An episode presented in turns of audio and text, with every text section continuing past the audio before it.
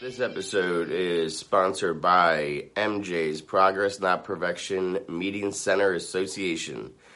The name sounds familiar because it is where my podcast studio is held. We are in our meeting center where we do all these meetings for mental health and addiction. And since we can't get any of the local businesses to sponsor what we do here, I figure I'll sponsor the podcast. I can do this podcast anywhere. I can do this at home. I can do this in a closet somewhere. I can do this in a basement somewhere. It doesn't matter. All I need is somebody else to talk to about addiction and recovery, and I can do this podcast. What I can't do from anywhere is help people with their addiction and their mental health problems. You know, we've had a lot of amazing success stories that keep me so filled with gratitude that I do this. We're here all day long, running meetings all day long because we want to help as many people as we can. And even when we help one, that's the biggest victory in the world. And that's how I feel right now. So if you can help out what we do here, then that would be amazing. You know, we do have a Venmo, we have a Cash App, we have a PayPal, we have an address you can send a check to. And, you know, all the money that gets donated goes towards rent, goes towards keeping the lights on. If you are a local business, if you're a national business, whatever, and you want to be a part of what we're doing, you know, you can reach out to me and we can talk about how you can be a sponsor. You're good. Hi. Hi. How are you? Congratulations on 11 years. Let's start by saying that. Thank you. Thank you That so is- much. That is amazing. Like, first, like, I'm just gonna say, welcome to the show. Let me just start by saying that. Um, but congrats on 11 years. I mean, that's truly, um, you know, what's that? So you got sober in 2010. Yes. Okay, cool. Halloween was my last drink. was your last drink? So was alcohol your downfall? Yes. It was. Oh, yeah. Mhm. I go, and we'll get into that. So, was the and I'm actually going to start a Halloween then. That in 2010 Halloween, Yep. what was it? Halloween 2010, where you woke up the next day and you were like, "I'm done." Oh my God. I love that question. Thank you. Um, well, it had been a lot, a lot of years of drinking. And we'll we'll get to those years too. I'm just curious because yesterday was Halloween and today's your date, so we'll get back to Today's my date. No, so We'll backtrack. it literally was um I was out of like all the I drank wine and champagne and tequila and vodka and everything and I was so sick of that that I decided that night I was going to be super special and have um brown liquor as I call it like I don't even know what kind it was just brown and I had it in a fancy glass and I thought like oh okay this is this is going to be really cool and, it wasn't literally i was like i got fucked up on that too even though I, my intention was you know i'm going to be sophisticated and not drink my entire two bottles of wine like i usually do so i just woke up november 1st and i looked at myself in the mirror and i was like shit i don't want to feel like this anymore. And my son at the time was three. And so that was really um, my guiding force is that I had had a long, long drinking career. And thank God, you know, nothing tragic ever happened. And I wanted to go out like that, you know, I wanted to end my my drinking career on a um, I didn't destroy anybody's life, um, Yeah. you know, except my own. Um, but so that was um, the first part of my really unconventional start into sobriety and into AA because that's really how I did get sober through 12 steps. You did Yep. too, right? Oh yeah, You're 12 yeah, steps. yeah, yeah, yeah. Usually, yeah. Like I literally just started AA meetings at our meeting center um, every day at 9 a.m. Mhm. and um, we host starting today NA also at 7 p.m. Um, Awesome. because there's there's only one NA meeting in our town a week, Right. and meth meth is running rampant in our area, and so is heroin. So I, Yep. you know, I had this building. I'm like, why am I not doing NA? You know, so yeah, That is so awesome. And, uh, you know, also, uh, heroin is huge, even in my teeny tiny town. And um, we don't have enough NA meetings, and um, a lot of it has to do with there's not a lot of old timers. You know, um, there is the success rate is so hard, and um, so many people don't make it. And but a lot of people do NA, they cross over to AA, and depending on your meeting, you know, a lot of people want to share the hardcore stuff and i love that you know i i need to hear stories Yeah. um but old timers They're know, really picky. Some Well, some home are. groups some home groups are like, yeah, say whatever you want. You're sober. That's all we care about. Just Yeah. talk. yeah And then I've been in conservative ones in PA, like in Hershey, and they're just like, you oh, oh say alcohol, don't say pills. And I'm like, you Yeah. want you want me to tell my story that I drove two hours to get alcohol because I couldn't find alcohol anywhere closer? That's Right. what you want me to tell my story? You want me Right. to lie? I, I'm running Yeah. an honest program here, like rigor, rigorously honest, like you Yes. say. But you want me to lie because you don't like hearing drugs. and you know? is- i i just put parts of parts of tw- the 12 step are really it, it's tricky because i want people if they need to share about their needle use i want them to be able to do that because i need to share the really nitty gritty of my you know What's the book stuff. say? What's the book say? If we're not rigorously honest, we're going to fail at this program. Not Yeah. word for word, but something like that. Yep. You know, I'm not good at word for words with the book, but reciting it. But I, I don't, I don't, I don't ever want to be that guy that recites word for word the book. Yeah. You know what I mean? Because I feel like you're just like reading off the top of your head. absolutely I want your rendition of what you read to tell me that you really processed it and broke it down. Yeah. But yeah, if you're not rigorously honest, it's not going to work. nope Plain and it's not going to work A- and um so so i i didn't um need treatment i um I, and I had my son was three at the time, so he was really small. So what I did for the first six months of my sobriety uh, was I was home with him all day and was the best mom. You know, I was present. I was starting to feel good, and um, if he was sleeping, I was sleeping. If he was awake, I was you know awake. And then um, and then when he'd go to bed, I would go to bed. And I did that for six months. I didn't admit I was an alcoholic. I never went to one meeting. And when I say that in meetings, people are like, what the fuck? Like, Yeah. And they'll look at me and they'll be like, I- I've had people come up to me and say, mm, if you, good, you know, good luck or, or something along those lines. And I'm like, I have control over it's me and this hand. If I'm not going to go buy it and put it in my face, then it's not happening. You know, it's not mad. I'm not magically going to get drunk again. And so the way I got sober was not the way, you know, I would suggest for anybody, but it, it worked for me in my life in that moment. And um, it really wasn't until I walked into my first meeting and sat down and it was my turn. I was like, yeah, I'm an alcoholic. And as soon as I said it, like I still get chills because um oh I had this thing. I wasn't sure if I was gonna have to use it, but now it's in my hand. So anyway. Mm-hmm. oh, and crystals because I'm a Yeah. crystal girl. So is my wife. Don't worry. She crystals, tarot, oh, say Yeah, she yeah, she yeah, has an entire meditation room on the other side of our, our meeting center Oh, and she does tarot readings out of there. She does witchcraft. Like she's like, you know, she's a good witch and she does potions and stuff like that.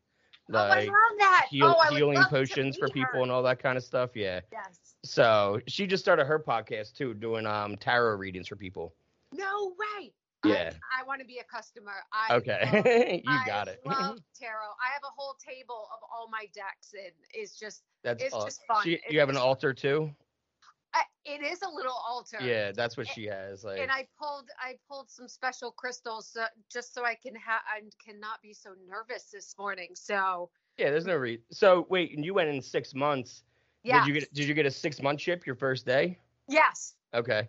Which again, super unconventional, but that's kind of the way my life has, you know, been rolled out. Like it just I it, it made sense to me.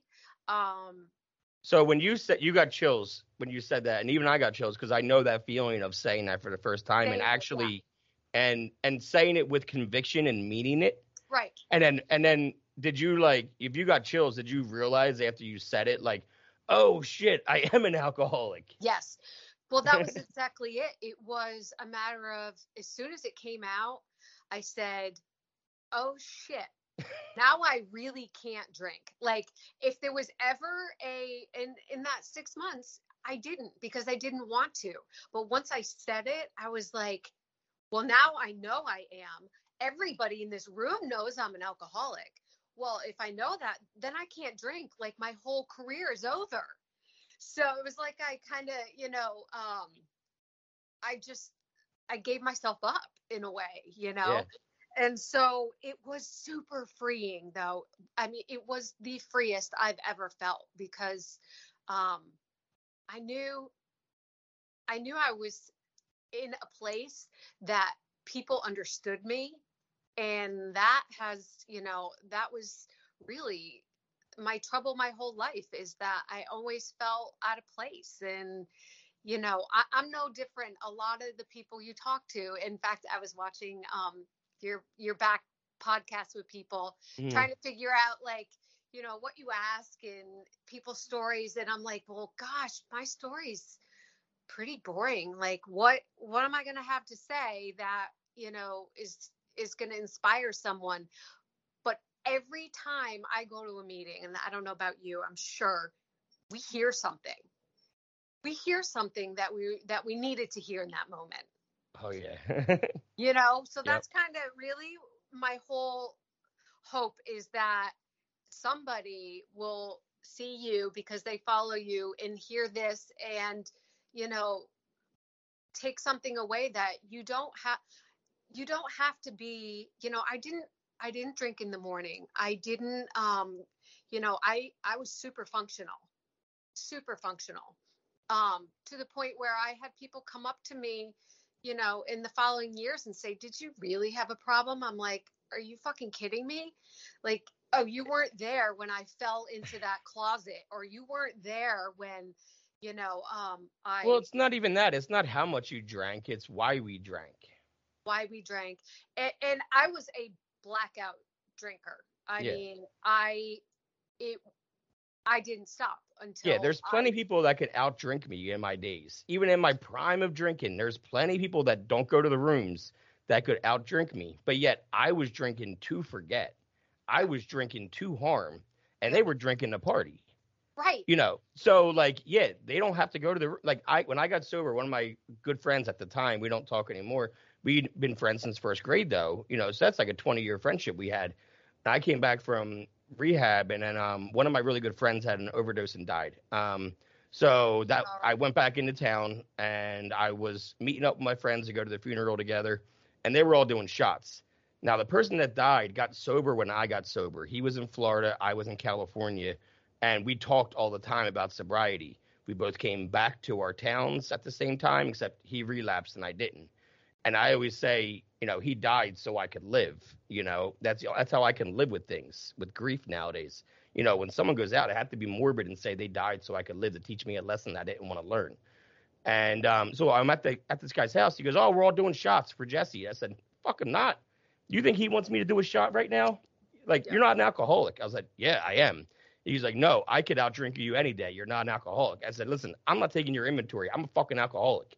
I'm telling you, I am. So I'm not taking that shot because that's not what Jesse would want." Right. So, and then one of my other friends backed me up, like, "Dude, just fucking leave him alone. He doesn't want to drink." right you know and you know and that's the thing is i hate having to think that way and i hate having to tell people that but if i don't get like really just like not upset but like um demand not demanding but like um I, don't, I can't think of the word but if i'm not strictly honest like hey i can't fucking drink anymore right like if i'm not like mean about it if i'm nice like oh no thanks they're gonna keep pressuring yeah I have to get mean sometimes about it, Yeah. or else they're going to keep pressuring, especially old friends. You know, friends. I don't even, you know, I I have you, you find new friends in the program, as you know. Everyone's on Facebook like, oh, I, I'm bored and I'm lonely in sobriety. It's like get on fucking Facebook and go to a meeting. Mhm. We're here. We're waiting Yeah. for you. Yes. Abs- Like, so Oh, when did gosh. when did you start drinking? Let's backtrack a bit. All right. Um, Your first drink, 15. 15. Yep. And it was uh, vodka and orange juice. nice. And I was really, um, I was so naive about it because I, you know, was at a high school party in the woods Mhm. and because that's what we did Yep. and um it I, I drank so late in the evening and i didn't know like how how alcohol hits you so i didn't feel it until i walked through the front door of my parents house and oh they were livid they were so mad because the more they talked to me the more drunk i got like Yeah. yeah, I was just a tiny little 15 year old girl. So, um, but that was the first time that I felt like, oh, this is nice. Like I, I, it gave me confidence that I didn't have, and um, it it just made me feel like myself. This episode is sponsored by MJ's Progress Not Perfection Meeting Center Association. The name sounds familiar because it is where my podcast studio is held. We are in our meeting center where we do all these meetings for mental health and addiction. And since we can't get any of the local businesses to sponsor what we do here, I figure I'll sponsor the podcast.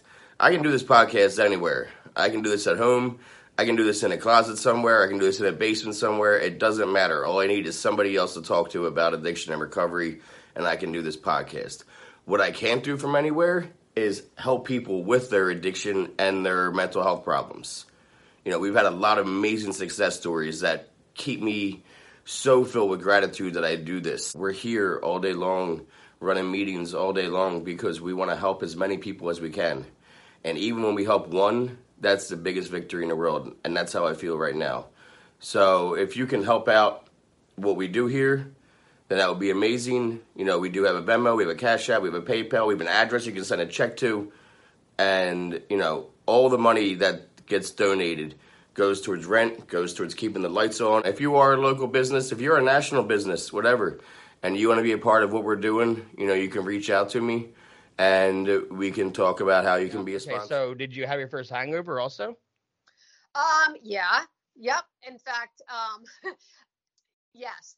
As I was walking up the stairs, you know, shamefully to go to bed, my mom was like, "I hope you puke," and I'm pretty sure I did. So, um, yeah, there was there was that hangover, and then you know, I mean, if it wasn't until I really got out on my own and was old enough to drink where it was it became daily. You know, before that, when you're not old enough and you live in small towns, you you just can't. You can't It's, find it's it. not as easy. You know, my drinking didn't really pick up.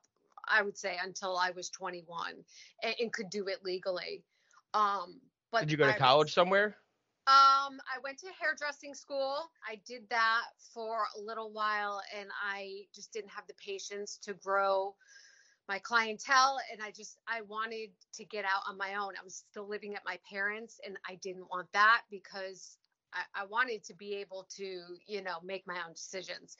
Yeah. So I ended up um moving out and getting at one point I had three different retail jobs, you know, to make rent and whatever, but I loved it because I was free.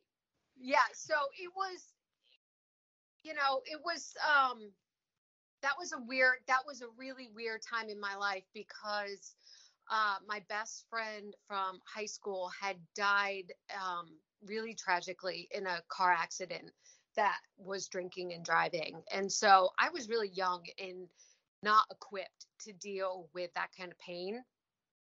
So that kind of all got buried.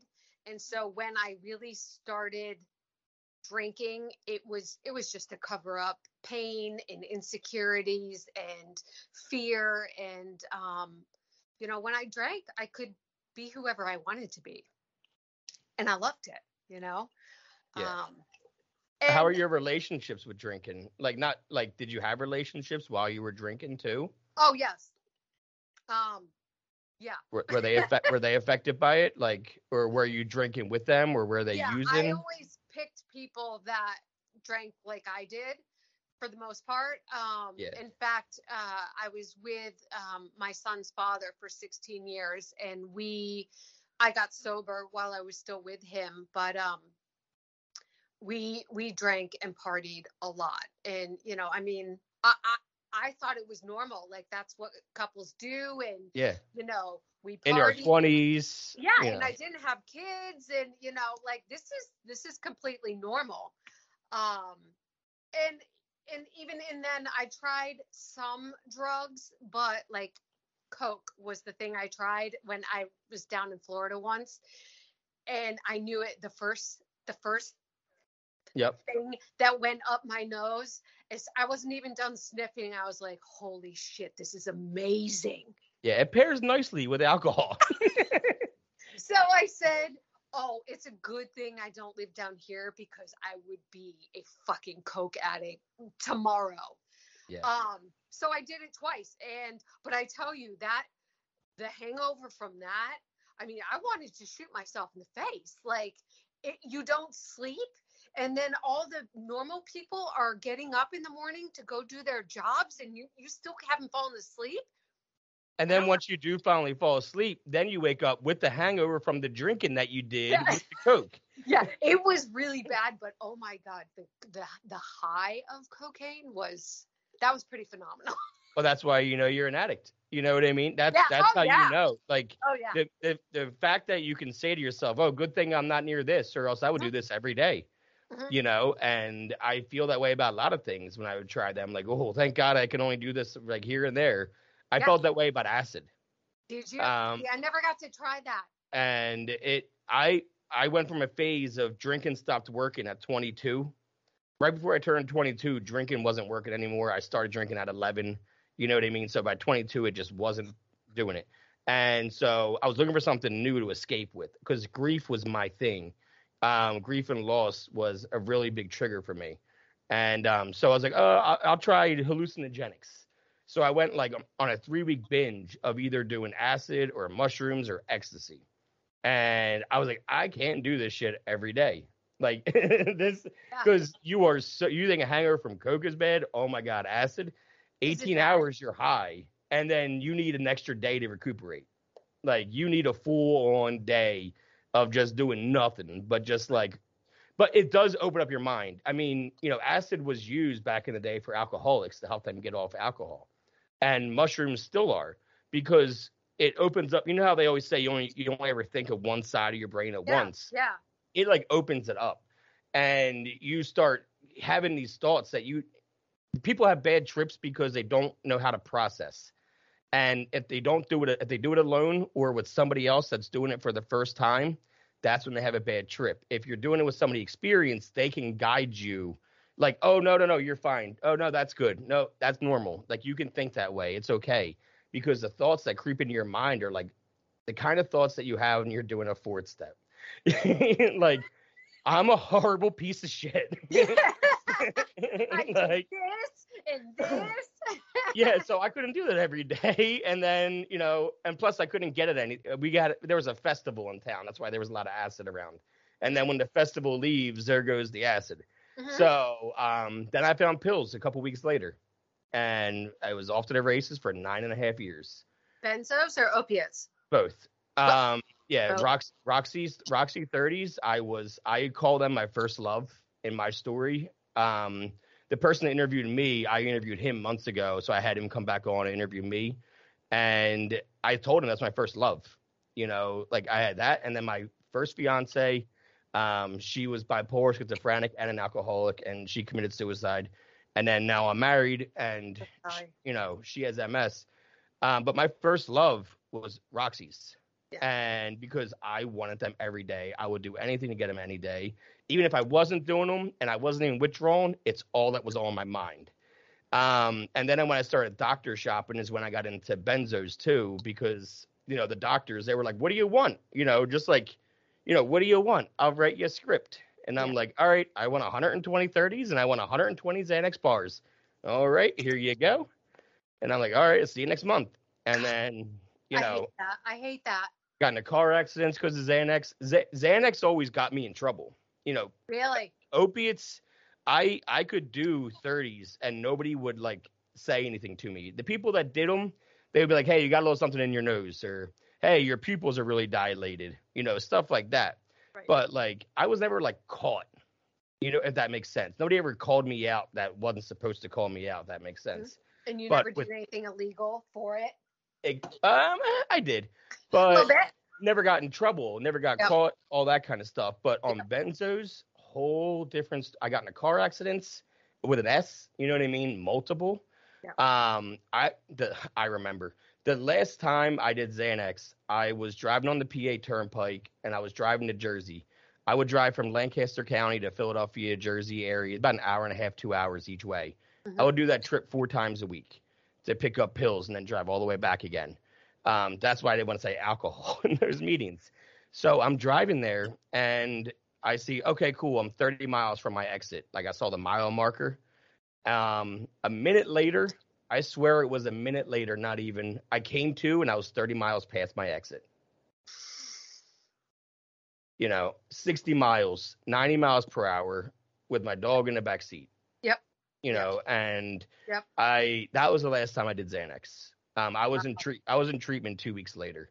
Yeah. Um, but like that scared the shit out of me. Yeah. With Yep. all the driving I did, that scared me out of Xanax. But I stole on Xanax. I got arrested because of Xanax multiple times. Xanax was a horrible downfall for me. Wow. Um, but I, I would say though, without Xanax, I might still be on pills. You know, because if Xanax didn't take me down those bad paths all the time, I would still be a functioning addict. I was holding, I was holding jobs. I lived on my own. I had my own. You know what I mean? Like people didn't look at me like you're a drug addict, you're homeless, Right. and you have nothing. Like I'm overweight. You know, drug addicts aren't overweight usually. So you know, never, did you ever have to resort to heroin, or I- you always available to? I got really lucky. You know how it took you six months to say you were an alcoholic? Yeah. Um, I knew within a month of using that I was an addict. Um, a month into me doing pills, I was with one of my best friends at the time, and we're still good friends to this day. He doesn't do drugs or anything. Like he does concerts and shit. He's in a band, and um, he had just gotten wisdom teeth out, and they gave him perk fives. I'm taking Roxy 30s, which is like mounds of much much harder. I snorted four of them and then went over to his house. He ate one five milligram perk and was out cold. And I'm sitting there just like high as a kite on 120 milligrams. And I'm like, all right, um, I have a problem, you know. And he's like a pothead and, you know, he drinks, but not like alcoholically, but he would party. I was like, I have a problem with this. What are you Mhm. going to do about it? And I was like, well, I, this is a conversation I had. Like, well, I love this. This makes me feel good. This Yeah. takes me out of who I want to, who I am, and who I want to be, and it gives me confidence, and it helps me to talk, and it, you know, I feel Right. good, and I want this. It doesn't matter. Just don't do heroin, and you won't lose control. So, I think if I would have did heroin, I would have been in rehab sooner. But since I didn't do heroin at all, and I was functioning for nine and a half years, Yeah. is why I went so long with just pills because I had that conversation with myself. A lot of addicts don't have that conversation because they don't want to believe that they're addicted. Right. You know, so Right. since I was honest with myself in the beginning, I could I got close to doing heroin one time. And it's only because I was withdrawing so bad at work doing retail and I couldn't find anybody. My dealer wasn't answering me back. And the one guy I worked with, like we can spot each other, opiate addicts, like especially in addiction, we can spot the signs of the sweating, the long sleeves, all Yeah. that kind of stuff. Yeah. And he, he was like, Hey man, like you're in rough shape right now. I can see it on your face. He was like, I got some dope on me. Go into the bathroom. I'll set up a line. You do a little bump and you're going to feel a lot better and you're not going to get all like crazy high. I was like, all right, maybe. Let me get back to you. I appreciate it. It's good to know it's there. It makes me feel a little bit better. And then finally, um, I was like, hey man, like go set that up. And then um, I got a text as I said that, saying, hey, I'll be in about a half an hour. So I said, never mind, never mind. He's gonna be here in a half an hour. And then I stole money from the register and I paid for him, you know, like an adult. I used, I used to, and I got caught stealing, and I did get fired for it. I worked at Best Buy for a decade, And yeah, you know how there's slots, you know, the registers. You worked retail. There's that slot they put the big bills under. I would get the the strong tape, like the strong tape, and I would stretch it out and I would put it through and like fish the bills out. Well, as I was staying, I would lean against the register so the cameras couldn't see what I was doing yeah. as I was pulling out hundreds. Oh my god. And I would always pull from registers that I wasn't bringing on. This way I was never coming back to me. Right. But right. they they finally caught on to that though because all of a sudden there'd be 10 people on this register missing $500 and everyone but me was on it. right. and I'm thinking cash customers to the front because I don't want to bring cash there, you know. So God. I eventually did get caught, and it is what it is. And I made my amends, and I'm friends with that manager to this day now. I just made amends with her three months ago because her and I were close friends. Um, but yeah, that's that's uh, pills sucked, and Oh, I am I am so afraid to go back. I am I have using dreams sometimes still, you know, mm-hmm. and those dreams always take me back to I can't do this ever again Right. it's not getting any better, you know, and going to meetings and running meetings every day helps me Yeah. remember it's not getting any better out there. Right. You know, fentanyl is in these pressed pills all the time now. You don't know what shit. you're getting. It scares the shit out of me, Yeah. you know, and because I was so particular with my pills because I was, I knew I was an addict that like I would, I'm afraid I would do a fentanyl pill just because it would be something in front of me now. You know, this is then thank god i'm so far away i haven't touched um like roxy's or anything in three and a half years That's awesome. my sober date is 229 20 20 Mhm. months ago because i picked up drinking again 13 months into sobriety because of you know because of that home group because of me i was in that you could. well, well, in Hershey, uh, where I was going to AA, they were like really adamant against my program, openly adamant against my program because I use cannabis in it. And now I've used cannabis since day one. I went to a rehab called High Sobriety that Mhm. taught me how to change my relationship with it. Mhm. And I never abused it, Mhm. still to this day. The only reason you know that I use cannabis is because I'm so open about it. Right. Um, but they didn't like the fact that I was so open about it. Mhm. So they were really apprehensive about getting me a one year chip. Um, so on my 13 months Mhm. is when I relapsed and I bought a six pack of Twisted Tea and I poured the first two out and then I drank the other four because just to prove to myself that I didn't need all six because I'm not an alcoholic. You know, Oh, you know, did it work? well, all summer long, I didn't drink alcoholically. You know, I would go to like comedy show. I used to do stand up, so I would go to comedy shows, um, have a drink here or there. You know, Jack and Coke here and there. Um, Christmas time, you know, holidays, you know, nothing crazy. And then I drank a bottle of Jack on February 28th, like a whole bottle. And I woke up hungover as shit on that Saturday morning. And I said to my wife, I'm not supposed to be hungover. I shouldn't have drank that bottle. I'm done. I can't do this. Like, and plus 229 is an amazing sober date that you only get one chance every four years to get this sober date. And I was like, you know, JD, that was um, my best friend that died in that car accident. That was her birthday. no shit. Yep. Oh my God. That's crazy. Yep. Oh my God. I know. So she only got to celebrate her birthday. Like three know. times, Yeah. three or four times. Yeah. That's my wife's sober day too. She quit drinking that day too. wow. That's So we- awesome. and then love it. quarantine and then quarantine hit two weeks later um but that's how this was born was you know we missed meetings but we didn't want to Yeah. do aa because of how i felt from the first time so we started a meeting center eventually once covid let up a little bit and now Yeah. here we are um so yeah that's that's a little bit about me to give you some uh background you know, oh, so listen, I wanted to tell you that um, after 11 years today of sobriety, I have, um, you know, I I struggled with, like I've told you, self worth and self confidence my whole life, and I had. I was in the restaurant industry for 16 years, and um, you know, I just hated people because of it. And then I became a mail carrier a few years ago. And I'm like, this is really good. I was proud of what I was doing. And then the pandemic hit. And I was, it was insane the amount of work that was being put upon us um, because nobody could go shopping. You know, like our load just kept getting bigger and bigger. And it was really stressing me out, like deeply. And I had to get up at four o'clock in the morning, and it was all around not going well. And I have always struggled with trying to find something, you know, that I could do for a job that meant something to me. And I felt like I was you know making a difference somehow some way and I had never heard of it until I started researching it, which is recovery coaching.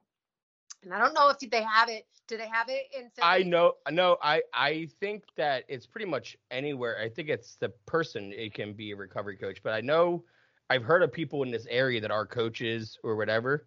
Yeah. Um, but go on. So we're um we have to go through a certification through our state and only um, it's not like I can practice out of my home type thing. I work for a place.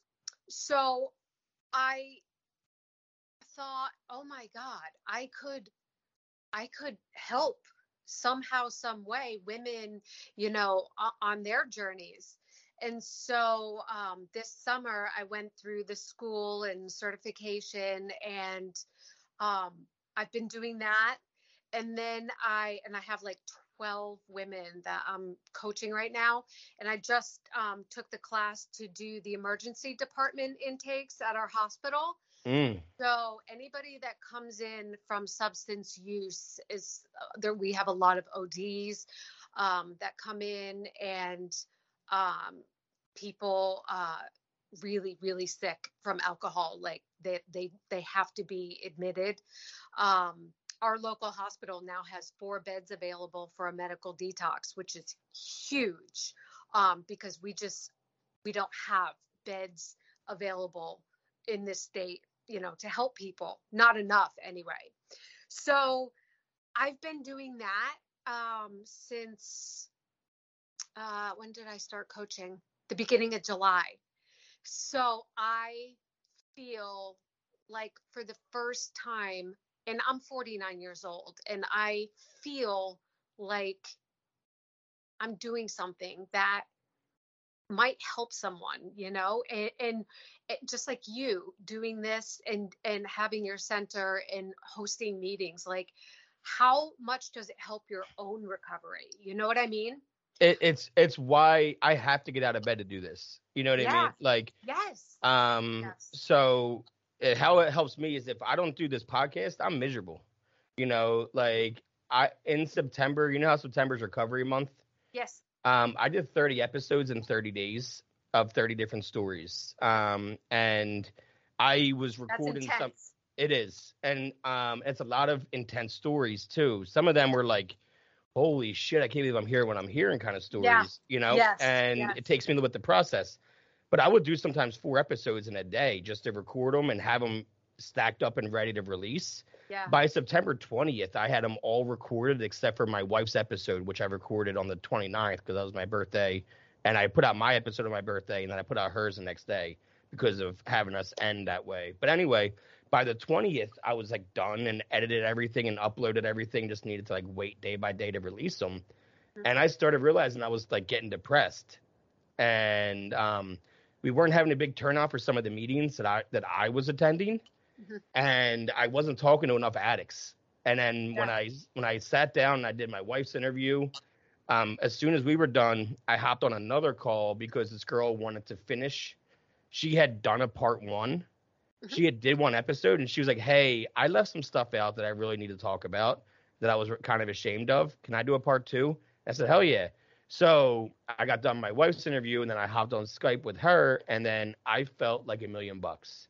Yeah. And I said to Mikey, I was like, I need to do more podcasts. I was like, I need, I can't hold off for a week because yeah. I need this podcast in order to talk to somebody like myself for an hour or so. Yep. And just to relate with somebody, you know, yeah. and it's so important to me. The meetings, are so important to me. Even when one person shows up, that's all that matters. Like, let's have a conversation. Yeah. Let's get into it. I don't mind. I'm a very open person, and you can tell me anything, and I'm not going to judge because I can't judge anybody. I wouldn't want someone judging me. right. But the meetings and the podcast are so. Even the TikTok recovery community, I'm surprised by how how big it is. I'm Um, really, really excited. Except I saw a girl say that she feels like TikTok is kind of um, not putting our stuff out as much as they should be or as much as they could be. That if you have recovery in any hashtag and any anything, that TikTok's like, mm, I don't know about that. Do Yeah. you find that? Yeah, I I get I um I've seen that. Like it's funny that I get I got a bigger response from like my dumb video of like rehab socks than I did anything else. Right? Like I have a lot of amazing clips on my TikTok Right. of previous episodes, yes. but the thing that got the most attention without me having to promote it was that video that's 8 seconds of me zooming in on some girl's rehab socks that reminded me of rehab. Exactly. Oh, I saw that. That was hysterical. when I played the At Last and I put on the because whenever I saw that, I immediately in my head I thought of that of At Last. So I was like, oh my god! And my wife, poor Mikey, we were in the ER because she was in so much pain that day for her MS, and we waited for like an hour in the ER, and then this girl was sitting over there in in the waiting room waiting to get picked up from her stay in a 72 hour hold. And so that's why you know, she only had one shoe in that bag. You know what I mean? That's why she was wearing socks still. And Yeah, I yeah. kept looking at her socks and I just kept thinking of that song and I kept thinking of rehab. And I was like, I gotta fucking record this. And so and she didn't even know I was doing. it. I was like, I kind of zoomed in, like looking at my phone, like being really shady and just like zooming in on it. I was like, all right. I'll edit that in post. So I went into iMovie and I made it slower and then I put it in TikTok and added the song and I was like, this is perfect. Oh, it, it it was. It was Yeah. hysterical. but I do. I find that that I get, and it depends on the days. Some days I have. I mean, my account is really small. I have like a, a little over a thousand. Yeah, me too. Yeah.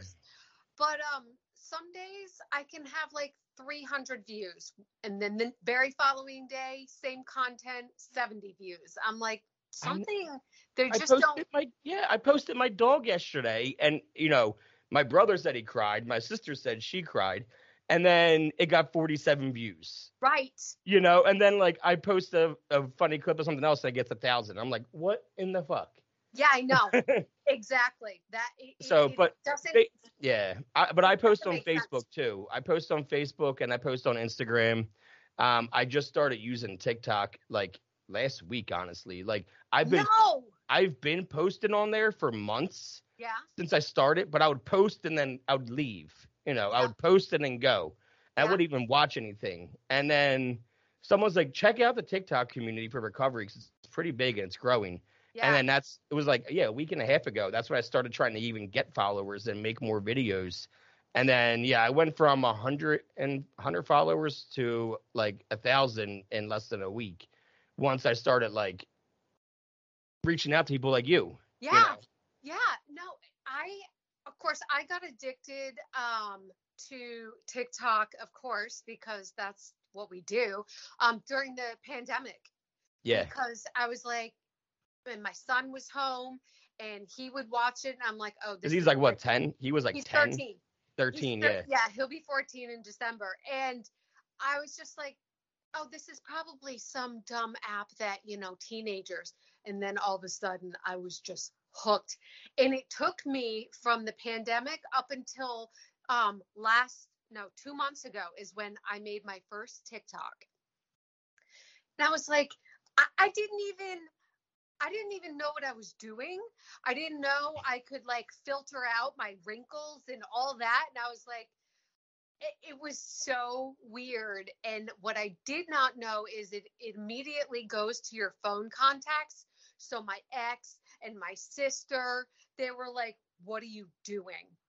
What are you doing on TikTok? I'm like, I don't know, but just leave me alone. Like, I'm Yeah. I'm having fun.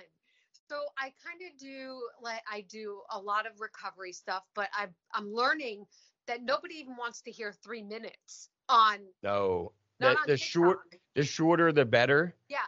Um the more you can edit something down and Yeah. trim. Like I actually do most of my editing in iMovie, and just because I'm really well versed in iMovie, so like I'll do all my editing in iMovie and then add music and then go. And then sometimes I don't even add I I actually add the music most of the time in iMovie because I want certain parts of the song that aren't Right. available on TikTok. So I'll do all the editing on iMovie, but then I go to TikTok, I add the song, and Yep. I turn the volume all the way down Yep. so that it's still there and I won't get trouble for copyright, but it's like the at Yes. last. When I kept trying to do it on TikTok, it kept trying to give me the beginning of Yeah. the of the like music like coming in like but I was like, no, I wanted to start off with the at right. So that's So- how I did that.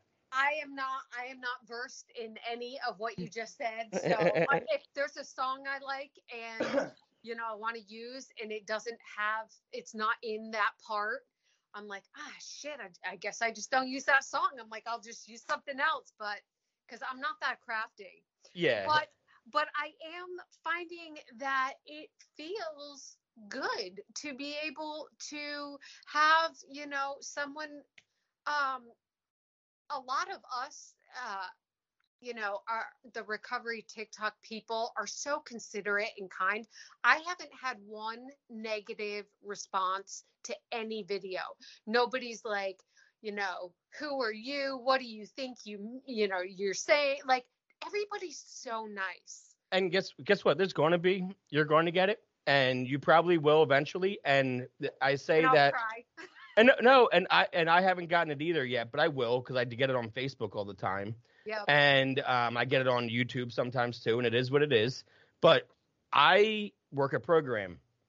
I'm not going to take your inventory. If you want to take my inventory, that's your program to run, not mine. Right. You know, if you want to be upset because I I'm okay with MAT and I support people that are using Vivitrol and I Yep. use cannabis and I support somebody using Suboxone and I support somebody using methadone, work a Yep. program. That's all I care about Right. you know so i get hate for that because i'm so open about my cannabis use you know Yep. i haven't i haven't even touched cannabis like in a week because i mm-hmm. haven't had the money to and it is what it is i don't withdraw it just Right. helps me feel better and get through some shit sometimes helps me sleep i don't really sleep i have insomnia like i'm not like oh i'm an insomniac like no i'm an insomniac my you know i got the rehab and i said to my doctor oh i'm an early bird and a night owl they're like no honey you're you're an insomniac no one's both you're so, um, you know, yeah. uh, so sometimes, you know, and I don't like taking trazodone or Seroquel and all those other Yep. Ambien. I, I won't take Yep. them. And but they I- prescribe that stuff in in treatment facilities. Oh my Um, God, trazodone! I felt so yeah. hungover every single day. I yep. I took it three times, and I just said, "I'm no, just give me um, what's the all natural shit that they would give um, melatonin." Yeah. I was like, "Give me that," you know, I'll take Yeah. that instead. And then, you know, but yeah, the the trazodone I hated, and the Seroquel I didn't trust myself on because I was on a diet when I got the rehab because, like I said, I was an overweight drug addict. So like Seroquel, I saw all these people getting the munchies, oh, and yeah, right. they would eat so much food at 11 o'clock at night in bed. My one friend had a his drawer would just fill with empty wrappers because every night he would get the Seroquel munchies and then just be eating in bed. And I was like, okay, I can't take that. So Yeah. I just I, I figured it out. Um, but anyway, yeah, there's a lot of hate out there, and and it is what it is. If you want to Yeah. hate on someone's program, then that's your inventory. You need to Right. do your steps again. You Well, need to look at yourself. Absolutely. And, what I've learned, um, so being a recovery coach is different than um, being a sponsor. And I literally thought going in, I knew nothing. I just So knew- what's the difference? What would So you the say the difference? with a sponsor? You know, um, sponsorship is you're going to do this and you're going to do this and you're not going to do that and you're going to call me and you know sponsors get to cross a lot of lines you know and mm-hmm. and that's what that's what they do. And Yeah. you know and there's a place for that. But recovery coaching is literally it's defined as deep deep listening but also letting the person in front of you find their own path. And we provide you know all kinds of resources as far as you know you want this program? Okay, you want this. And what I've learned is my recovery is mine. And the way I got sober is the way I got sober. And, you know, one of my girls that I coach, she does pot and she just celebrated, you know, a year. And that is her program. And it, is um i mean you know there's celebrate recovery which is like the god-based 12 steps. There are a lot of ways people can get clean and sober. It is not just 12 steps. And um and it's my job to respect the person in front of me how they want to do it. Yeah. um and a and and also harm reduction is fucking huge. Like it that gives me chills of hearing um you know a opiate addict that um now just just uses alcohol or just uses um weed and that is that is harm reduction Yeah, there's a there's a huge group on Facebook called HAMS H A M S. Um, I actually had the guy, this guy Kenneth Anderson, on my show uh, early on. Um, he wrote literally the book on harm reduction, um, and he is the main moderator that started this group that has like ten thousand people in it. Mhm. Um, and HAM stands for harm reduction, abstinence, maintenance, and um, support. Yep. And it's all about, you know, whatever your program is, your program is. If you just want to drink one drink a day, if like this guy still does planned intox days, once a week, he drinks a bottle. And that's it. And he's been doing that for over a decade. And he picks the day. He doesn't go out. He does it at home. He just watches movies. And he even gets his liquor delivered to him on that day you know, and that's his program. And Right. it's been, he's been through rehabs, he's been through AA, he Yep. has master's degrees on master's degrees. Yep. And he's almost like that guy that's too smart for his own good that when you talk to him in AA, he's like finding all the holes, you know? Oh, and he's, oh yes you know this guy? the devil's advocate of just Yeah. yeah I got really good at relating in. I don't know about you. Um, as a salesman, it was easy for me to relate in. So now I can relate to anybody's story, whether it's yours or whether it's an old timer that hasn't picked up a drink in 32 years. I can find a way to relate to you, even if it's something as dumb as, "Oh, you have a brother and sister, so do I. right We're the same." right You know, it's because Yeah. I want to relate.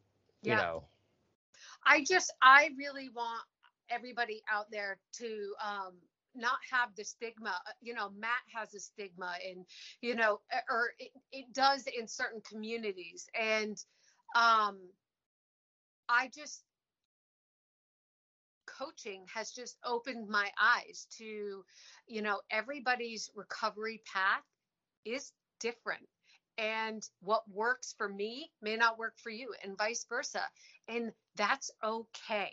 And, and really i mean that's that's the biggest thing i've um, learned in the last well i don't know four or five months is that it opened my eyes to um, there are there are lots of different ways jd can i tell you one thing that i just what and i'm sure we're i don't know how long we've you been on know, some people have gone three hours, some have gone a half an hour. There's no time limit. Okay.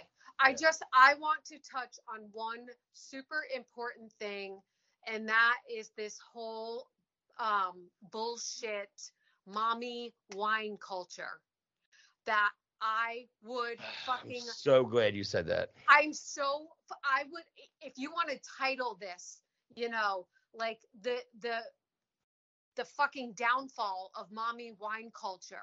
It is absolutely insanity to me. Um, you know, because of, of course I was an alcoholic, you know, all through, but the, I had my baby. And I will tell you this, JD, I was getting up in the middle of the night, feeding him and changing him and not remembering. And I remember one morning I woke up and I said to my ex, you know, I was with him at the time, and I said, if I don't remember changing him and feeding him, who's to say I didn't put him in the dishwasher? And, and the guy, and he laughed at me, and I'm like, no, I'm fucking serious. Like, it scared me that I was still drinking as if I wasn't responsible for another human being. Um, and you know, part of So did that you go that nine months preg- pregnant, sober, like, completely sober. and then, was- but Yep, because yeah. I was like, I get 40 weeks to make this, you know, beautiful human being. I'm not going to fuck it up. Yep. And so it was, of course, I completely substituted with sugar because I'm a fucking addict. well, and you're in your mid 30s. Yeah, you definitely don't want to like chance like you know. Yeah, I was Yeah. 35. I was gonna say mid 30s. Yeah. Yeah. So, um, so instead of drinking through my pregnancy, I ate and gained 60 pounds. And um, I topped the scales at 200. And I told the doctor, I'm like, stop weighing me. I'm I, stop fucking weighing me. So anyway, I was, but thank God, you know, I'm he beautiful boy, healthy, but this Did you Yeah. breastfeed or did you start No. drinking right away? I wasn't able to because I was so sick when No, yeah, was it doesn't matter. Yeah, if you're not able, you're not able. So Yep, that was I your wasn't able. that was your excuse to start drinking again. Yeah. So I was able to drink, you know, pretty, you know, I, I'm not sure how old he was when I first started back, but slowly, you know, I was drinking like I always did. And of course, I waited till five o'clock. I was super civilized. This bullshit wine culture of this this mommy thing and so i convinced myself that what i was doing was okay that all moms did this like yes i drank alcoholically and you know in my past and oh i was out at bars but now i was home and i was raising a kid and keeping a house and you know doing all that and i'm like this is completely acceptable So I, I have fucking not it's not it's not. And I did I read a post recently that like still sticks with me. Um, it was a few weeks ago, maybe a month ago. It said, "Can we bring back the stigma that alcohol is not acceptable?" Um, because I was just on a play date with my kid, and the other mom was drink making margaritas, and she's like, "Hey, have a margarita," and I didn't want to tell her, "No, I'm an alcoholic. I can't," because then I'm the bad person. Mhm. So I just had to keep, keep saying, "No, thank you, no, thank you." Because if I were to say I'm the alcoholic, then I'm the one that has the problem, not the mom who was day drinking margaritas in the middle of the day. exactly It's me who got sober who has the problem, and I'm the Yeah. outcast. So Yeah. now I can't even feel comfortable taking my kids on play dates without having alcohol shoved down my throat all the time. Well, and I'm not sure. I'm sure you're on a lot of sides of TikTok, but probably not the you know mommy side that that I have.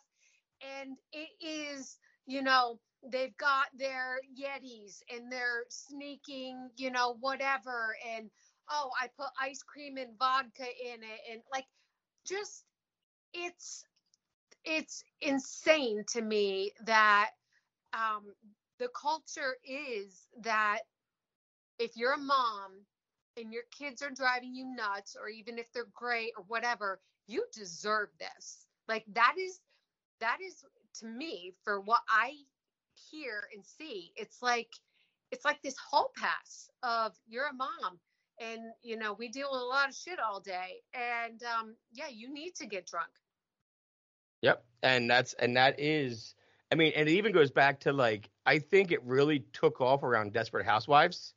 Mhm. Like it really like went to a new level of being acceptable. yes And yes. it was around 20 years ago. And then during quarantine, it got so much worse. Oh yeah You know, I mean, I mean, we're we have liquor stores in PA that can't sell certain liquors right now, and they can only sell so much quantity of them because they're out of stock and they can't manufacture enough. because everybody drank it Yeah. holy fuck Like it is so bad. Like It- the drink and people just like, oh, he's just drinking. Like, and no offense to like my parents, when I came back from rehab, you know, they're normies. My parents, they don't they don't understand. They they barely understood me going to rehab. Yep. Um, they wanted me to go to rehab before, and I kept just saying no, I'm not ready. Mhm. And when I came back, they're you know they're not drinkers, but they party. They know how to throw a party, you know. So there's always liquor in my house, Mhm. my parents' house. And I came back, they're like, "Oh, you can, you know, you can have a drink." I'm like, "No, I'm I'm going to AA. I'm good." Like my birthday, they're like, "You can have a drink with dinner." My first sober birthday, I was like, "No, I can't. I'm going to go to AA." I went to three meetings that day. I think four Yeah. actually, but like, I don't, I I can't. It doesn't end well for me. Like No. sometimes I, I did good for nine months, and then as soon as I got that hangover, do you know how I cured hangovers? Pills. You know, so as soon as I woke up hungover, and that thought of like, okay, I can either find pills, I can either drink this away, or I can never drink again. Those are my three choices. Mhm. And so I chose option three, luckily. Um, but the other two choices were keep drinking, you know, hair of the dog, uh, popular phrase. Fucking Right. sell T-shirts and hats, hair of the dog. But like, Everything. know, Yeah. yeah, but like, or people like, oh, just eat a pill, you'll be fine. You know, it's from a it's from a doctor. You're allowed to. Yep. Like th- this whole Dopesick thing that's going on with that show, it's finally opening up some people's eyes as to what we saw on the streets. Yeah. You know, we saw those clinics. We saw the lines outside. We got in the lines. We didn't say anything about them. We got in the line to join them. You know, we knew what they were doing, but they knew what they were doing too. They were lying. You know, all of them, the pharmaceutical companies were lying about how addictive um, Oxy was. And, you know, I, I, I watched that show. I've only been triggered once watching that show so far. Mhm. And it was just because, like, Michael Keaton's an amazing actor. Mhm. And have you been watching it at all on No. Hulu? Okay. So, No. like, he's No, a but- doctor in West. Virginia. It's based on a true story. And when Purdue rolled out um, Oxy, they they rolled it out in Maine, and they rolled it out in West Virginia, and they rolled it out somewhere else. But it was all like areas where there was hardworking people, like miners, farmers, people that got back their back injuries. Yep. That got, they specifically targeted them, and then they would talk to the doctors. And Michael Keaton's a doctor, and you know eventually he gets hooked. and and the first time he sniffed the pill instead of ate it after a recommendation from a dealer, um, he got he did it off his coffee table, and when he sat back onto his couch after he did that, like I felt that with every fiber of my being. You Like did. I I remembered like that Mhm. like uh Mhm. like and I Mhm. felt that and I said to my wife, "Well, that's the first time I've been triggered in a while." Wow. and- She was like, "You good?" I said, "I am now because I said it out loud." yeah, But if I didn't say it out loud, that would have been in my head, and that's not some place it needs to be. right. And that's why I talk about what it was that triggered me, how it triggered me, and why it triggered me. Because if I don't talk about the triggers and why they're there and how they're there and how I can get rid of them, they stay there. Yep. And then they push me out. Yep. You know, that's the thing about whenever you are triggered, fucking talk about it. Call somebody. That's why step four and step five are so important. You need to talk to somebody. Everyone's like, oh, four is so important. Five is really important. Five is talking. Anyone can write shit down, Mhm. but to say it out loud, it makes it real. hmm To share it with somebody else and your higher power is what makes it real Yeah. you know, and my higher power is Bill Murray. And my man has heard a lot of shit from me over the years. And my wife even says thank Bill. Instead of saying thank God all the time, we say thank Bill. Thank Bill. Oh my God. I So- love it. and That's right. but and that's the thing. But all right, I love that too because a lot of people are like, "Oh, I can't do AA because it's so religious based." And I always say the same thing: God is God. Higher power is whatever you want it to be. Your higher power is Bill Murray. It's fucking awesome. and it wasn't know? at first. It was the rooms at first. My higher power was the rooms at first. I couldn't I couldn't say God. I had such Yeah. a problem because of growing up Catholic that like I pulled away from the church so much over the years in addiction. Yep. that I I and I lost so many people over the years. I was like, I can't say God. And like even my third step, I was almost refusing. I was refusing. I was outright refusing to say let go, let God. I was outright refusing it. Um, I got a tattoo of let it be instead as a workaround hmm that I would commit to it, that I would get let it be tattooed on me instead. Um, but like I had a problem with it. The rooms were my higher power. And then I was watching a documentary on Bill Murray and about how zen he lives his life and just shows up to places just because he wants to exist with regular people. Mhm. And I was like, I fucking love that. Like he showed up to a frat party in London once and did their dishes and left. That's really cool. I there's a recording of him. There's a video recording of him doing dishes at this fraternity house in London, and he just walked out and left afterwards. That's like amazing. he just shows up. People were like, guys are at urinals, and um, he's he lives in South Carolina, most of the time in Charleston, and he has a baseball team that he had he owns, and a minor league team, and he, he'll go up to people in the urinals and tap them on the shoulder and get, "No one will ever believe you," and whisper in their ear and then walk out of the room. whisper. I'm no, feeling one very- will- no, that no, that's all he whispers. If you're at a urinal and all of a sudden you feel an arm on you, Yeah. it's him in your ear saying, "Nobody will ever believe you," and then Ah! he'll walk away. Oh like- my god. That's Yeah. hysterical. Yeah, he does a lot of it. There's a lot of amazing stories. Um, a guy I know did a documentary that was on Netflix for a while. That's the one I was talking about.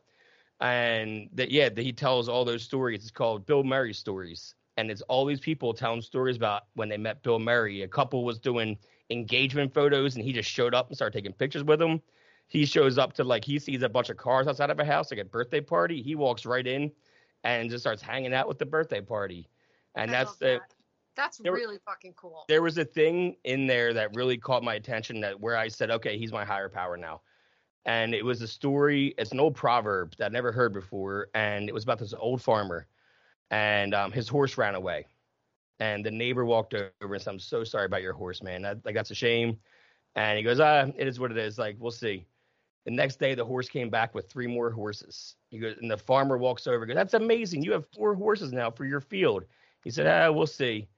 Next day, his son is, you know, out there with the horses, and the wild horse flipped him off, and he broke his leg. And the farmer, the next door neighbor walks over, and goes, "I'm so sorry about your son." He goes, "Ah, we'll see. It'll be okay." The next day, army comes through recruiting people for the war. He couldn't go because he had a broken leg. You know, so like there's all of the, and I said that not word for word, but no, I, that's I it. that's though. what I hold with me. And I was like, Yeah.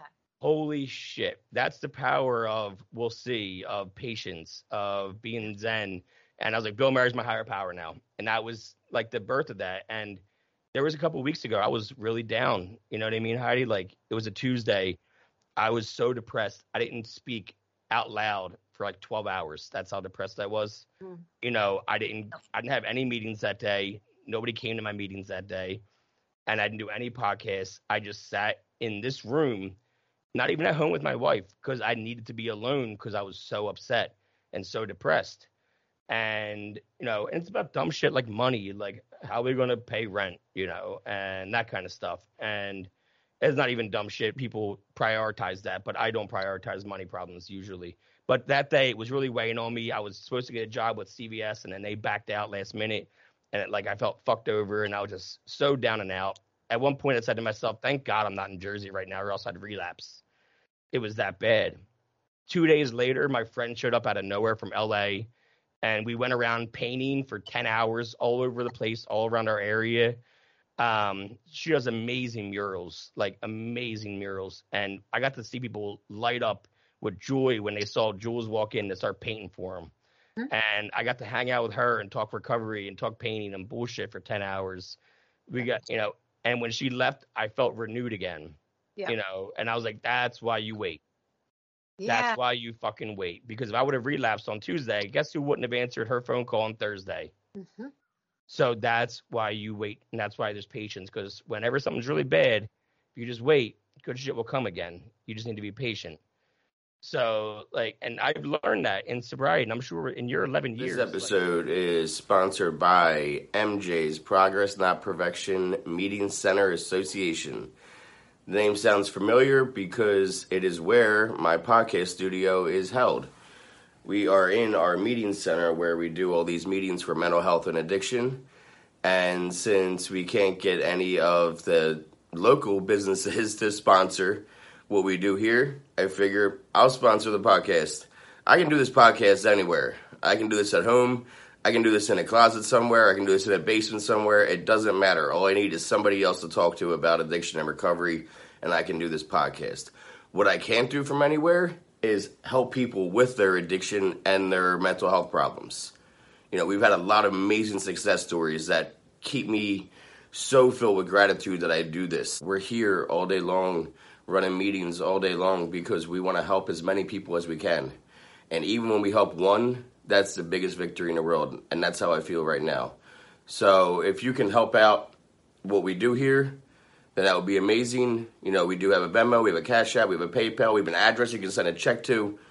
And, you know, all the money that gets donated goes towards rent, goes towards keeping the lights on. If you are a local business, if you're a national business, whatever, and you want to be a part of what we're doing, you know, you can reach out to me and we can talk about how you can be a sponsor. In the, those 11 years, um, in the beginning, I did a lot of meetings and step work. And then, um, you know, as my son was getting older and he was involved in more things, you know, school and sports, and like I just kind of got away from the program. I was just going to ask you that question. Yeah. If you ever had I- any time away.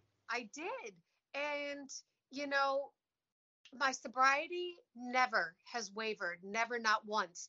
But when people say, hey, yeah, you were sober, but were you emotionally sober? And that like always stirs up this feeling of me of like, "Mm, yeah, you know, how fucking emotionally sober was I? Or, you know, because I've been you know, we deal with shit on our own. And when we do, my God, the Yeah. stuff, you know, that is in our head is absolutely insane. So I after the pandemic, I have really circled back to I do need meetings and I do I don't just need them, I want them because it's connection.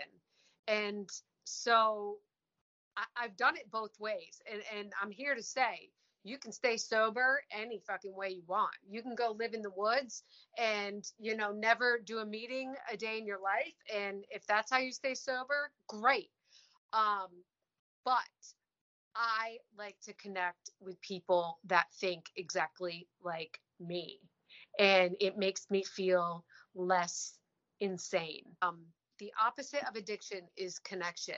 And if we just don't feel alone you know um, if we cannot feel alone for an hour or or however long you know that that can change that can change the trajectory of somebody's path Yep. and So that's you know and our own Yep. so Thank you again. you are awesome thank So are you. Thank you. I will shoot you a message when this is up and running. Sounds good thank you so much Thank you. Bye bye. You too. See you.